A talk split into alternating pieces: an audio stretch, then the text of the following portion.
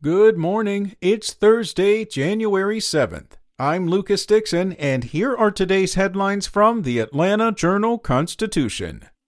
Brought to you by the SoFi Daily Podcast. 80% of New Year's resolutions fail by the second week of February. If reaching financial independence is something you're striving for in 2021, don't let your goals fall by the wayside. Listen to the SoFi Daily Podcast every weekday to keep informed and keep your financial resolutions. Search for SoFi wherever you get your podcasts.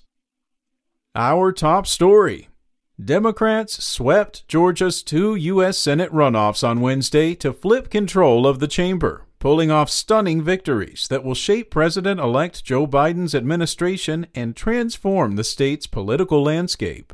Jon Ossoff and Raphael Warnock narrowly defeated U.S. Senators David Perdue and Kelly Loeffler after a nine week runoff that attracted record setting spending, legions of volunteers, and unprecedented political attention. The races were called by national outlets after final tallies from Metro Atlanta were counted. Each made history with the improbable victories. Warnock will become the first black senator in state history, while Ossoff will be the first Jewish senator and, at 33, the youngest member of the chamber.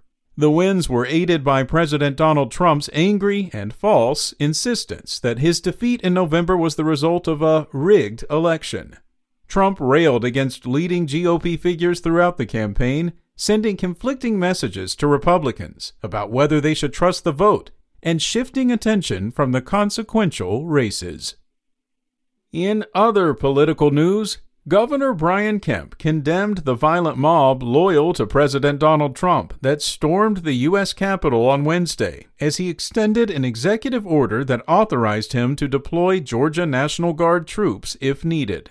The governor also blasted state legislators and others who demanded that he call a special legislative session to illegally overturn Trump's election defeat, saying the caustic rhetoric surrounding the president's claims has only ratcheted up the tension.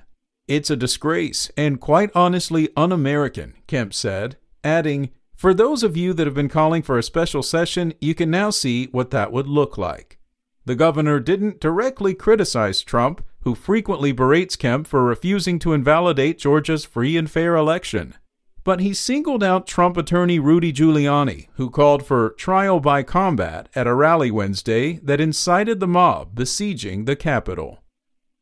In crime news, a man accused of firing the shot that killed a seven year old girl while she was Christmas shopping with her family in Buckhead last month has been arrested.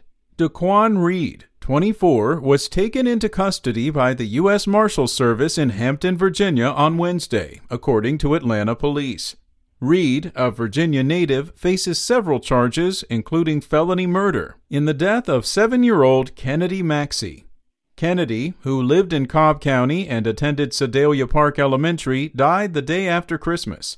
She had been in critical condition at Children's Healthcare of Atlanta at Scottish Rite since the December 21st shooting, officials said. She was shot in the back of the head while riding in a car with her mother and aunt near Phipps Plaza. To take a poor, innocent child's life like that, he certainly needs to be brought to justice, and justice needs to be served. Felicia Moore, Atlanta City Council president, told the Atlanta Journal Constitution on Wednesday. And finally, a huge number of Georgia voters, 1.3 million, showed up for Tuesday's U.S. Senate runoffs as Republicans needed a big Election Day turnout to catch up with Democrats' lead in absentee and early voting. It wasn't enough, though, for Republican incumbents David Perdue and Kelly Loeffler. While Republican voters came out in force, so did Democrats. Turnout in the runoffs far exceeded the 988,000 voters who cast ballots in the presidential election on November 3rd. The high stakes election for control of the U.S. Senate motivated voters from all parties to participate, breaking records for a runoff.